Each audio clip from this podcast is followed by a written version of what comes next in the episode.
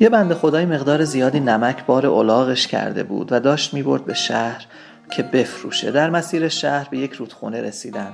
الاغ که از رودخونه داشت رد می‌شد پاش لیس خورد و با بارش افتاد توی آب.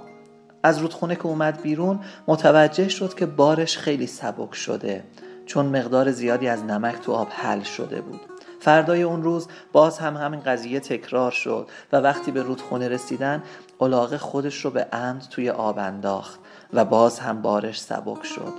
صاحب الاغ متوجه شد که اینطوری خیلی ضرر می‌کنه و بایستی یک چیز دیگری به شهر ببره که بفروشه. فردا مقدار زیادی پشم بار الاغ کرد و رفت به سمت شهر. به رودخونه که رسیدن الاغه باز هم خودش انداخت توی آب. با این تفاوت که این بار بارش چندین برابر سنگین شد و مجبور شد تا شهر این سنگینی رو تحمل کنه. می‌خوام از این داستان این نکته رو برجسته کنم که خیلی مهمه که ما متوجه تغییرات دنیای اطرافمون باشیم.